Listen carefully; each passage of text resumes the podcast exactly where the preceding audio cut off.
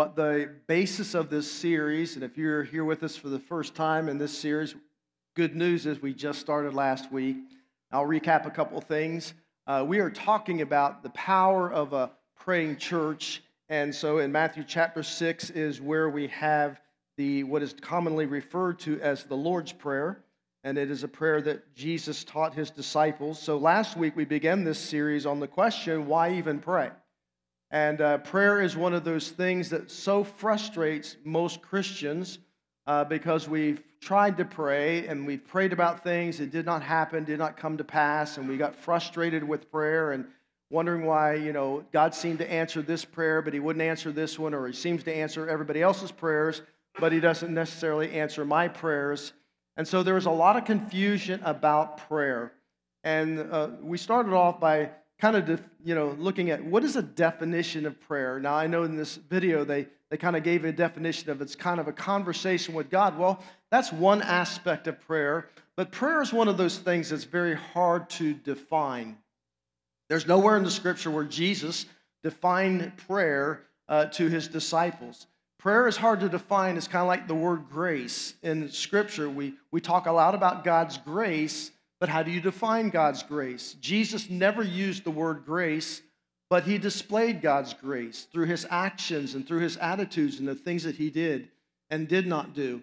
Uh, same way with prayer. Jesus never defined prayer to his disciples, but his disciples watched him pray. Prayer was very much a part of his life. The Bible tells us that he would begin the day with prayer, he would end the day with prayer. Sometimes he would withdraw during the day for times of prayer. And when he had a major decision to make, he would pray all night long. But there was something very unique about Jesus' prayer life. The disciples watched Jesus perform miracles, healings, and deliverances, and you know, casting out demons, but they never asked him the question, Lord, can you teach us how to do those things? But when it comes to prayer, it's the only recorded statement in Scripture of the disciples asking Jesus to teach them something. And Luke chapter 11, they ask him the question, Lord, would you teach us how to pray? And so Jesus gave a model of prayer, what is commonly referred to as the Lord's Prayer, as depicted in Luke 11 and here in Matthew uh, chapter 6. And so, one of the things that we said about prayer is that prayer is not an equation. It's not my request plus God's answer equals prayer. Because otherwise, we reduce prayer to a to do list for God, a kind of a grocery list. Lord, here's all my wants, needs, and desires. In Jesus' name, take care of those. But prayer is more of a process.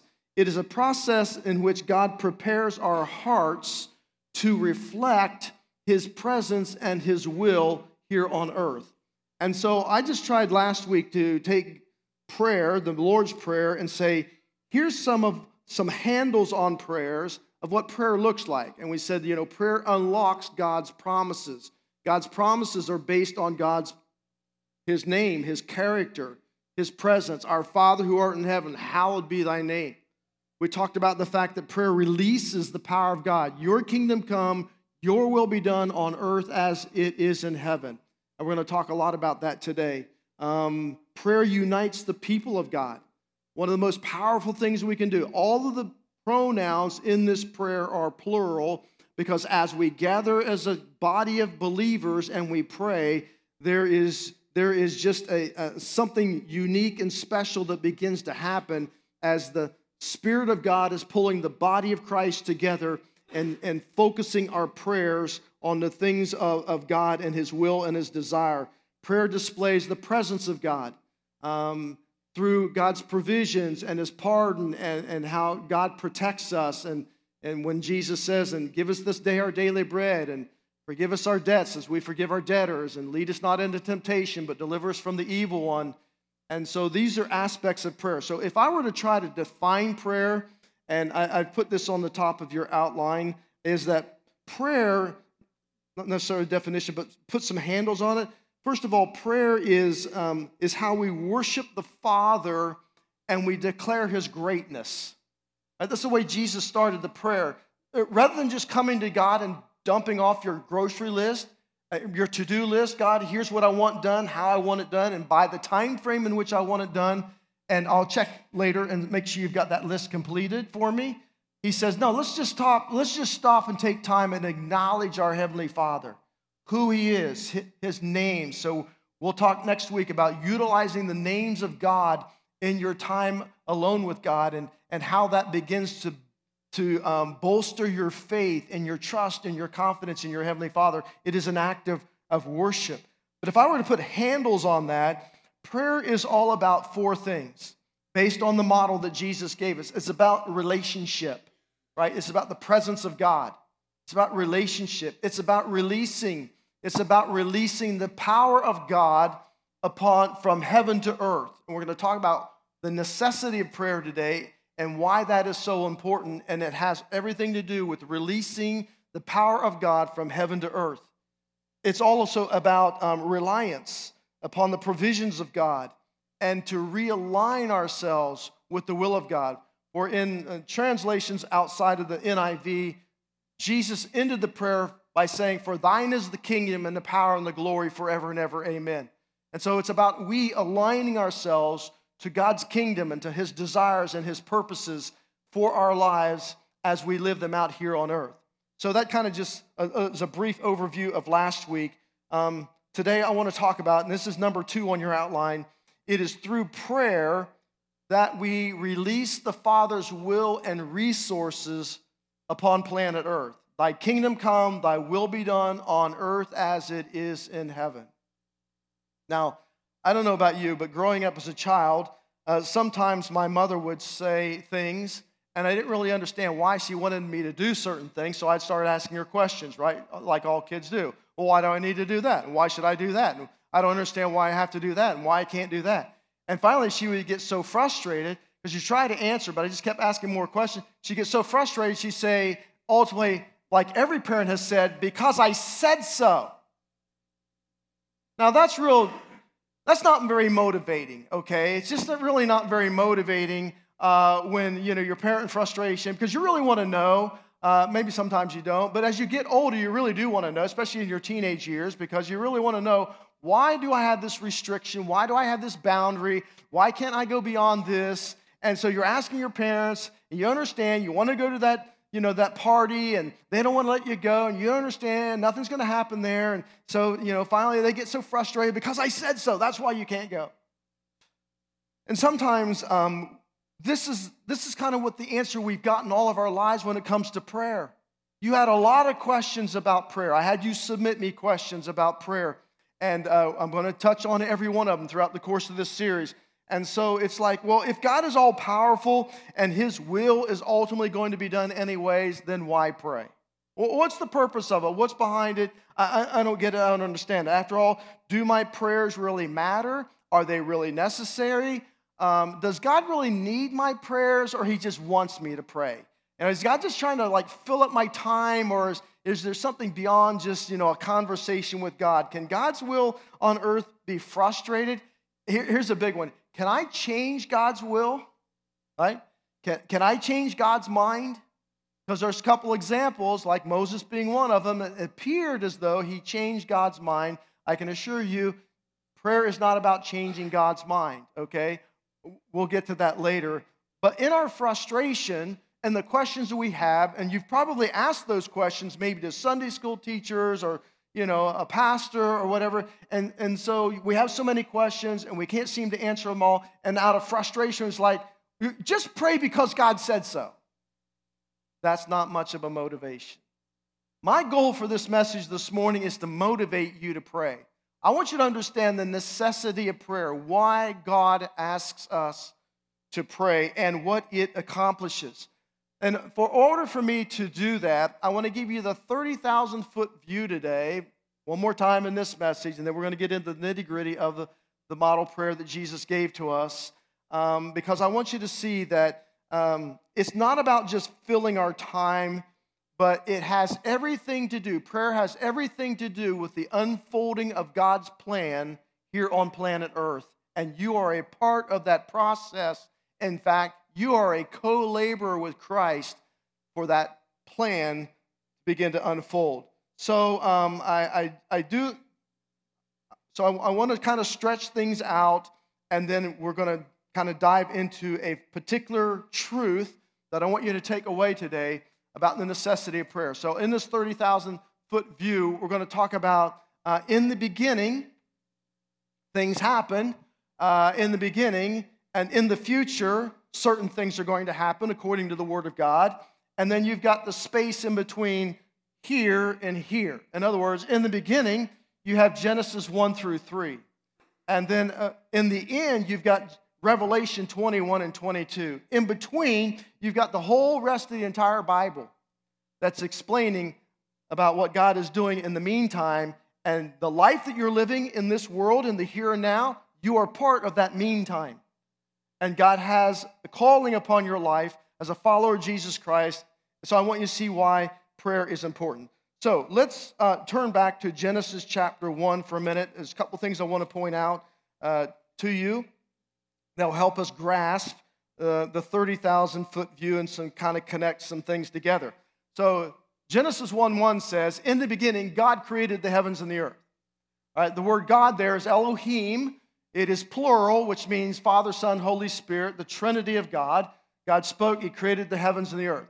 Now, I want you to focus on the word heaven, because when we see the word heaven, we only think in terms of God out there, way out there somewhere in heaven on His throne, galaxies away, wherever that might be. In the Jewish mindset, the word heaven had three references. For example, in the New Testament, when the Apostle Paul says, uh, uh, you know, God transported me to the third heaven. Why three heavens, right? So here's the deal um, the first heaven in the Jewish mindset refers to the atmosphere around us, the air that we breathe. You look out into the sky, and you know that we have the atmosphere that is around the earth. Once you move beyond that atmosphere, you move into, uh, you know, like the galaxies and the stars and the sun and the moon and all the other planets. That's the second heaven. The third heaven would be a reference to the very throne of God Himself, where God resides, where everything is in perfection, uh, where, you know, um, perfect environment, God's rule and dominion is there. And so when you go to the book of Revelation, chapters 4 and 5, you get a glimpse of that third heaven as John is transported and he sees the very throne of God in this heaven that he is describing and what's going on there. So, my question is where is the first place we see God and humanity in a perfect environment together? The Garden of Eden, right? God planted the Garden of Eden. He took the world, this earth upon which we live, and He spoke it. He spoke the heavens and the earth into existence. And so it wasn't that this, this planet was formless, it was void, and God created upon the planet so that it could sustain the life of humanity. Planted them in a garden. It was an environment of, of, of perfection, it was a place of paradise. There were no tsunamis, there's no earthquakes, there's no um, hurricanes, there's no pollution, everything is in perfect balance. Ezekiel uh, referred to, the prophet Ezekiel referred to Eden as the garden of God, and therefore it became his realm in which his presence would dwell. This is so important. God's presence would dwell. So the Bible says in Genesis 1 and 2 that God literally walked with Adam and Eve in the Garden of Eden, right? So his presence was dwelling here on earth in this perfect environment. Notice what it says in Genesis 1:28. God blessed them and said to them, Be fruitful and increase in number, fill the earth and subdue it, rule over the fish of the sea and the birds of the air, and out of every living creature that moves on the ground. Then God said, I give you every seed bearing plant on the face of the whole earth. Every tree has fruit in it. They will be for yours for food, and to all the beasts of the earth, and the birds of the air, and the creatures that move on the ground, everything that has breath and life in it, I give every green plant for food. And it was so. And God saw that all that He made, it was very, very good. So notice every seed bearing plant, every tree, this was the food for Adam and Eve. This was a vegan's paradise, right here, the mother of all salad bars, right here, the Garden of Eden. Right? They're not eating meat, uh, vegetarians, vegan, uh, all plant based. They go, go, go vegan. So, uh, the only restriction, the only restriction in this garden was that Adam and Eve could not eat of the tree of the knowledge of good and evil. Why is that? Because when God created Adam and Eve, He created them also in likeness of God Himself and the angelic beings who had been created long before humanity, and that is the freedom of will, the freedom of choice. You see, you can't love unless you give freedom. If somebody is controlling of you, you would say they're unloving, they're controlling me. But love demands the freedom to choose. And so they had this one, even the rule that God placed around this tree was motivated by God's goodness and love. You want to write this down, it's not on your outline. God only puts fences around things that have the potential to hurt us. He didn't want them to experience what it's like on the other side of the tree of the knowledge of good and evil. He didn't want them to know what evil was like. God already knew what evil was like. He didn't want humanity to know what it was like. But Satan knew that he had an advantage over Adam and Eve. They had never experienced what he had experienced in his rebellion against God. He knew what evil was all about. He knew that he needed to get them on his side. And so, uh, in this perfect environment, God comes and He communes with them every day, and He wants them to be with them and have relationship. In fact, that was the main purpose of the Garden of Eden, was to provide a place where God could have joyful, intimate, personal relationship with Adam and Eve. Now, when God created Adam and Eve, He created them, this is important, to be His representatives on earth. His representatives. Most He gave to them what did he give? How do we represent God? You, rep, God, you represent God when God shares his dominion and his authority. That's what he gave to Adam and Eve. You're going to rule over my creation. You're my representatives here. This is my domain. I'm the owner. You're the stewards of it. And so I'm giving you the authority and the ability to rule over everything that I have created that was handed over to them. So God made us to find meaning and dignity through work. God wired into our DNA the need to co create, to accomplish, to be productive. That's why people talk about making a difference in their life and finding their purpose and discovering their destiny. That's why retirement can be so hard for people because now all of a sudden you've lost your sense of purpose and meaning and identity in life. And now what are you going to do with yourself? And, and, and so on and so forth. And so, so watch this, so complete. God's original intention was for, for Eden to expand around the entire globe. As Adam and Eve procreated, had children, his intention was that, e, that the Garden of Eden would encompass the entire globe. God had this perfect environment where God was dwelling and where Adam and Eve were following him and they were ruling over his creation. They were stewarding his creation and so that was the heartbeat of God. And so complete was Adam's authority over earth, he, not just God, had the ability to give that authority away. How do I know that? Listen very carefully to how Satan tempted Jesus in the wilderness temptation. Listen what it says in Luke chapter 4. Here's, here's Satan speaking to Jesus I will give you this domain and its glory, for it has been handed over to me. How did it get handed over to him? When Adam and Eve sinned against God, he handed Adam handed the authority that God had given to him over planet Earth over to Satan. And I give it to whomever I wish. Therefore, Jesus, if you worship before me, it shall be yours. Now, the part of this dominion being handed over to Satan was true, and Jesus knew it. That's why he didn't challenge it. Fact, three times in the Gospel of John alone, Jesus refers to Satan as the ruler of this world. Now, so complete and final was God's decision to do things on earth through human beings that when Adam handed his authority and dominion over to Satan through rebelling against God, it took God bringing Jesus the incarnation, God in the flesh, into the world in order to get the authority back. That's what Jesus came to do. He came to die for the sins of humanity, but he also came to take back the authority and the dominion of this world that is rightfully God's. Now, don't miss this. This is a glimpse of the necessity of prayer.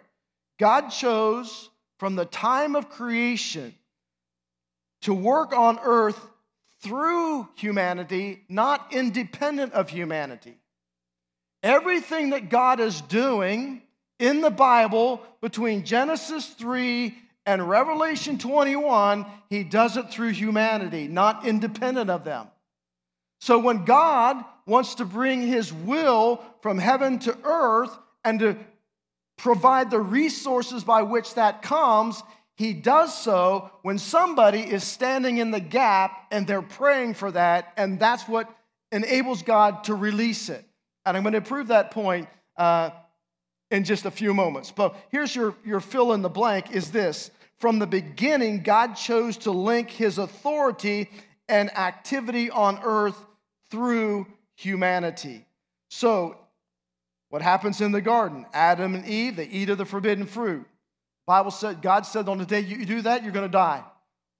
Well, what died that day? Well, they died immediately in their spirit, where God breathed the Spirit of God, the Ruach of God, into them. The Spirit vacated. Now they're spiritually dead, disconnected from God. They died progressively in their soul, which is your mind, will, and emotions. They started experiencing things like fear and anxiety and shame and guilt they'd never experienced before. And they started having quarreling uh, uh, between Adam and Eve amongst themselves. And, and they started experiencing a lot of things in their soul. And ultimately, they died in their body. And so, from the point of sin's entrance into the world, people began, watch this, people began to be guided by their impulses not by the Spirit. It's what the Bible refers to in the New Testament as the flesh. I've never had a member of our church call me and say, Hey, Pastor, I'm a little worried about my kids. It's like, um, it just seems to me like there's a sin delay in their lives. And do you got a program that kind of help them with that? No, I never get that kind of phone call, right? We know our kids are like self centered, and you know, it, comes out when they're young, and as they get older, we become more ingrown. The world's about me, the universe is about me, the world revolves around me, and it just gets worse and worse and worse. And by the time we hit our teenage years, we, I mean, it's like somebody took our brains out of our head and, and put somebody else's in there, right? So as parents, we're like, man, who stole my child and replaced it with an alien? All right. Why? Because that's just natural, because we are we come into the world spiritually dead, disconnected from God. We are driven by our impulses, which means our culture in our day and time means that if you have an impulse, if you have a drive, regardless uh, of what, how, what it is, you have the God given right to exercise it. So our feelings get put in the driver's seat of our lives. And it's a very dangerous place for them to be. God never created you to be driven by your feelings, He created you to be driven by faith. He created you to be driven by the Holy Spirit. So, as a follower of Jesus Christ, what's the first thing God did? He indwelt you with the Spirit of God to enable you to live a life you could not live on your own in order to what? Give back authority and dominion as we cooperate, as we are co laborers with Christ in unfolding God's plan here and His will here on earth so affected had sin upon the earth that everything was affected, right? Everything was affected, even the world in which they live. So now you have things like hurricanes, tornadoes, tsunamis, all these natural disasters. In fact, the Apostle Paul wrote about it in Romans chapter 8. He says, The world in which we live is it's like pains of childbirth. It's just groaning and waiting for God to come and, and, and to rescue it from its own collapse. And so Paul says that creation will continue to run down and deteriorate and to decay. Yes, we should be good stewards of our planet, but eh, all of our pollution controls and recycling efforts are not going to stop this spiraling downward of the planet because God has a plan for this planet. And the plan in the future is that God's going to destroy the present heavens and earth and recreate a new heavens and earth and where there is no more sin, there is no more suffering, there is no more disasters, there's none of that, it will be back in its original perfected state of being everything that sin destroyed, it will get restored. In fact, you read in the book of Genesis, there was a river and a tree of life in the Garden of Eden. And when you go to Revelation and look at the New Jerusalem, that will be the capital city of God's new kingdom here on earth, it says that there is the river of God and the tree of life. And the nations that eat of its leaves will be healed. Why was Adam and Eve banned from the, the Garden of Eden? So that they had no access to the tree of life. Otherwise, they were been in a perpetual state of their fallenness through all of eternity. God had a plan, and so everything that was destroyed in back in the beginning is now being recreated. And so here's the future. The future is this. When you read in the Old Testament, it talks about all kinds of prophets and laws and all that stuff. But every bit of it pointed to what? To the future Messiah who would come, Jesus, God in the flesh, in order to die for the sins of humanity so that God could begin restoring what sin had destroyed, starting with his pinnacle of his creation, which is you and I. Now, watch this. When Jesus died on the cross, out of his side came blood and water. Blood and water is what flows at a birth when a woman is giving birth to a child. The first Adam, the Bible says, God birthed out of his side his wife, his bride. The second Adam, Jesus, when he died on the cross and the sword was thrust, it was prophetic because now blood and water came out of that wounded side, and Jesus gave birth to his bride, the church.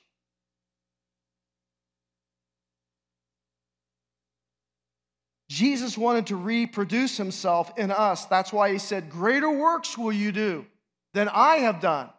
Not because the works we're doing are greater, it's because there's so many of us, right? We're spread all over the world. Jesus was confined to one place, one time, in one moment, and now Jesus is reproducing himself through his bride, the church, so that the greatness of, that we, we may take the victory of Christ on the cross and we may we may bring that victory into the world in which we live. And so we are partners with Christ and we are expressing the victory through Christ here on earth. Now, this is what the Bible calls as the church age. At the day of Pentecost, the Spirit of God came upon the believers there and dwelt them, equipped them to do what they could not do on their own. And so from now until Jesus comes back, known as the rapture, pulling the church out of the world, we are the bride of Christ. It's the age of the church. That age comes to an end with the rapture when Jesus pulls the church out of the world, which is next event on God's prophetic calendar, which begins a seven year process of tribulation here on earth. At the end of that seven years, Jesus comes back with the church and he establishes his millennial kingdom on earth. For a thousand years, he will rule and reign out of Jerusalem. And we will be there with him. At the end of that thousand years, there is the, what is called the great white throne judgment, which is for unbelievers. And then the Bible says God destroys the present heavens and earth, and then he recreates, and the new Jerusalem comes from heaven, third heaven, down to earth, becomes the capital city of God's kingdom. Here's what I want you to see is that, listen, heaven Heaven for eternity for us is not like some galaxy way out there somewhere. You're going to be living for eternity right here on planet Earth where God has restored everything that sin has destroyed. So when you when you die, heaven is not about, you know, picturing somebody floating around in heaven on clouds playing harps and, and flowing ropes. That's not God's grand scheme for us. That's Hollywood, but it's not biblical. God has I don't know anything about, you know, harps. Uh, I do know a lot about living here on earth. And so God, you know, he, he, he gave us the, the desire, the yearning of, of things of art and music and beauty and relationships, and all of those things will be encompassed in this new heaven and new earth and this time that we're going to spend with God. How many of you thought of yourself, you know what, living for eternity is like, oh man, it's going to be so stinking boring. Worship service, we're just going to sing all the time, we're just going to play harps. Not it at all. Not even close. Now, why do I paint that backdrop? To get you to the meantime. That's in the future. Revelation 21, verses 1 through 5, talks about the new heaven and new earth. There's no more pain, there's no more sorrow, there's no more suffering. God is dwelling places here on earth. God is dwelling with us 24 7 for all of eternity. That's what happens in the future. We know what happens in the past. Here's the meantime. What does that have to do with us in prayer? Everything. You and I are called in the Bible as ambassadors. Means you represent a foreign country. What country do you represent? The kingdom of God. When you gave your life to the Lord Jesus Christ, you became a kingdom citizen. Colossians 1:13 says, God transferred you from the kingdom of darkness to the kingdom of his beloved son. You are a kingdom citizen, you are heir to the throne of Christ. In fact, the Bible says in the verb tenses, you are already seated in the heavenlies with Christ, and therefore as an ambassador I'm a representative of him here on earth. So, regardless of your vocation, whether you are a father, mother, teacher, lawyer, carpenter, I don't care what your vocation is, you want to show what Jesus would look like to the world had he been a teacher, a carpenter, uh, whatever it is, your vocation. Even if you were a stay at home mom, it doesn't matter. You are Jesus to your children. You're the closest thing they're going to see of Jesus through a human being. That's our calling. God has returned to the church his authority and dominion to accomplish his will and purposes here on earth and the church only. God never called us to operate independent. And so here's my fill in the blank God is in need of intercessors to stand in the gap between God's will in heaven and releasing God's resources here on earth. We talked last week about standing in the gap. What's the gap? The gap is this in the beginning, it was all perfect. God was here on earth, He was, he was dwelling with Adam and Eve. Sin entered into the picture. Now all of a sudden there's a gap. God had to remove Himself. And so now, yes, we think about God's throne is out there somewhere, don't know where. It's going to eventually, in the future, come back down to earth, but right now it's out there somewhere. So we have a gap. We have a gap between God's will and resources coming down upon earth. And so we God is looking for people to stand in the gap and to pray and to intercede, asking God to, for his will to be done on earth as it is in heaven. Sin creates the gap and the resources of heaven down to planet earth where the needs are at. And so here's what Jesus said of the church. Remember when Jesus asked Peter, Who do people say that I am? Well, say, You're this Christ, Son of the living God. And so Jesus said, Well, good answer. God has shown you that. And he says, Peter, upon your confession, I will build my church, and the gates of hell will not prevail against it. Watch this. And he says, I'm giving you the keys of the kingdom. Whatever you bind on earth has been bound, whatever you loose on earth has been loosened. And so, why did Jesus give the keys of the kingdom to Peter, to the church? Because whatever God has bound has been bound, right? So whatever he wants to loose, he's going to loose. And the way that he looses that which has been bound is through prayer. The work of the Spirit follows the prayers of his people. So James came along and said this The effectual, fervent prayer of a righteous man or woman availeth much. How am I righteous? I'm righteous through Christ. You're righteous through Christ.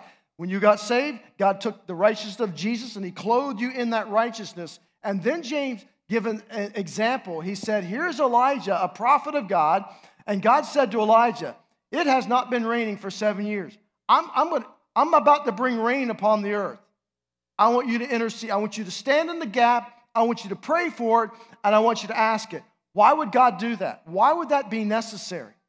Why, why would He need someone to stand in the gap to exercise in order to create change here on earth? And so, you know, it's been several years of drought, whose idea was it to send the rain? God's or Elijah's? God's. Who wanted to do it? God did. In what timing? Right now. And so here's God. It's His will, His desire to bring rain from heaven down to earth because rain has been bound up for several years of drought, three years of drought. He's going to unbind it, bring it to earth, planet earth. But remember, God has chosen not to act independent from humanity, but He's chosen to act in cooperation with humanity, co laborers with Christ, to bring God's resources and will from heaven down to earth. And he says, Okay, Elijah, it's time to start praying. God says it, Elijah prays it, and God performs it. God loosed in heaven Elijah's prayer, loosed it on earth. What makes this partnership with God possible? It's the finished work of Jesus Christ. I don't know if you understand how important the work is with Jesus Christ. For you to stand in the gap, God has given you authority and dominion to do that. And so, um, Hebrews chapter 4 says to us listen, you want to know how you can come into the throne room of God now? In the Old Testament, the only person who went into the throne room of God, the Holy of Holies, was the high priest once a year, Day of Atonement. He went in fear and trembling that if he did anything wrong, God would strike him dead. They put a rope around his leg, so if he did do anything wrong and fell dead, they had to pull him out because nobody could go in there without dying. Now, the Bible says in Hebrews chapter 4, because we have this high priest, Jesus Christ, as a part of our life, that we come into God's throne room with confidence in knowing that we're going to find grace and mercy in our time of need. I just want to kind of wrap this up because I'm out of time. Uh, just kind of putting it to you this way. What God wants to do in your life when you're praying is that God wants to give you heavenly downloads. You've heard me talk about this many times. Is that as you're worshiping the Father and you're praying and you're praying scripture back to God and you're listening to Him and God's giving you the Holy Spirit and the capacity to hear the voice of your Heavenly Father, the Holy Spirit drops downloads because He knows you have needs in your life, right? You have provisions you need, you, you have temptations in your life, you have hurts and woundedness that God wants to heal and take care of, and, and God wants to utilize your life for His kingdom purposes. And so Downloads are all about um, God's empowerment, God's refreshing. It consists of like solutions and strategies and a divine word from God into your life so that you can leverage what God is saying to you and exercise it as a kingdom citizen. So when we pray, uh, rather than praying, let's say somebody comes to me, they have a, they have a physical problem. And here, here's the typical person here, here's how I used to pray. All right, I'm, I'm glad to pray for you. Uh, you know, I, I pray over them. And here's, here's the Southern Baptist slogan Lord, heal this person if it be your will. Why do we put that tagline on? Well, if God doesn't heal them, he's off the hook. Wasn't his will. I'm off the hook because I don't look bad. Looks like, you know, I'm, I'm, not, I'm not putting, I don't have to put my faith on the line for sure because whether God heals them or not, whichever way it goes, it's on God, not on me. What if I see myself in a whole different light? Rather than a poverty mentality that I'm powerless, that, um, you know, when we live with a poverty mentality as a follower of Christ, you know, it's all about I'm powerless, I'm a victim of my circumstances, I have no control over anything, I can't do anything about it. And so, you know, for us, the lottery ticket is the rapture of the church. God, just, you know, help me muddle through life and get me out of here as quick as you can. That's not the kind of life God called you to live. He called you to live as a son or daughter of the living King of kings and Lord of lords. You are a prince, you are a princess, you are a child of God. Is it God's will to heal? I assume it's always God's will to heal unless He says otherwise. So I lay hands on people. I pray over people. Do people, everybody I pray for physical healing get healed? No. But here's what I've noticed, and I've shared this many times the more people I pray for, the more people I see getting healed, as opposed to not praying for anyone and not seeing anybody get healed. The same way as sharing your faith. Does everybody I share my faith with, with about the Lord Jesus Christ get saved? Absolutely not. But I've discovered that the more people I share it with, the more people you see get saved, as opposed to not sharing it with anybody, and then nobody gets saved. So here's, here's the mindset I want us to have as we, we, we close this is that when we come in agreement with God in prayer, we give his presence and power and promises permission to dominate our lives so that when the satan comes against you as a prayer warrior as an intercessor as a standing in the gap person when he comes against you and says, You know what, uh, Greg, you're not worthy to enter into God's presence. You know what you did. You remember what you thought. You remember what you said last week. You're not worthy to stand in this presence. You're, you're not strong enough to stand against me. You're not strong enough for this storm. You're, you're going to collapse in the midst of it. You're going to make a fool of yourself. Why don't you just back up and back off? And I would say to us, if we want to come with a poverty mentality, we would say, Yes, Satan, you're right. I, I, I'm powerless. I can't do anything. I'm void. I mean, I, will just kind of muddle through this the best I can. Or I can choose to come as a child of the king and I can say to Satan something like, you know what, Satan, I am a child of God. I am a man or a woman of faith. I am indwelt by the Spirit of God. I am seated with Christ in the heavenly places. I am an ambassador of the kingdom of God. I'm a carrier of the keys of the kingdom. I've been given authority to bind and to loosen here on earth. I am a warrior of Jesus Christ. I am the storm.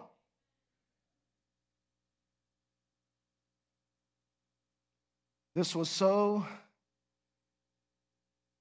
shown to me while we were on vacation. My little grandson's here, Cooper. He's almost three years old.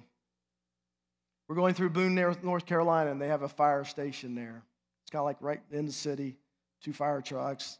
These guys were outside, the firefighters were outside. They look like they were 12 years old. Anyway, they're out there talking, and so my daughter, my other daughter and son-in-law were with us also, and they have a little girl named Ava who's three, and Silas, who's one. So, anyways, my daughter decided, you know, she's going to get the firefighters.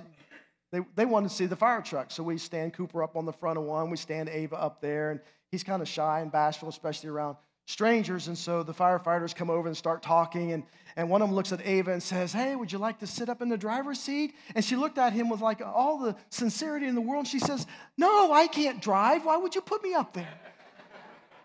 and so so one of the other firefighters, he, he went in the back of the fire station. Well, he came out here with some plastic fire hats, you know, like, like they're going to be honor firefighters, you know. And so he puts one on Ava and he puts one on Cooper, and we get a picture of him and everything. Now, Cooper, again, he's usually like strange and, uh, uh, you know, just shy against strangers. And he was a little cranky that day, anyways. He put that fire hat on. We took him off that fire truck, and he just started strutting his stuff right down the street, like, I'm a firefighter bona fide firefighter. I'm, you got a fire? I'm going to come and fight that fire. That is exactly how we ought to be walking through life as children of the King of God. You have the power of God flowing in you and through you as a prayer warrior. You have been given of dominion and authority to release the very resources of God from heaven to earth as you align yourself with the will of God and as God displays His will to you. And one of the reasons why God gives us prayer burdens about certain things and about His will and His actions is because He's looking for somebody to stand in the gap who will stand in faith and pray it down and watch God display it on planet earth. That's the necessity of prayer. Let's pray together.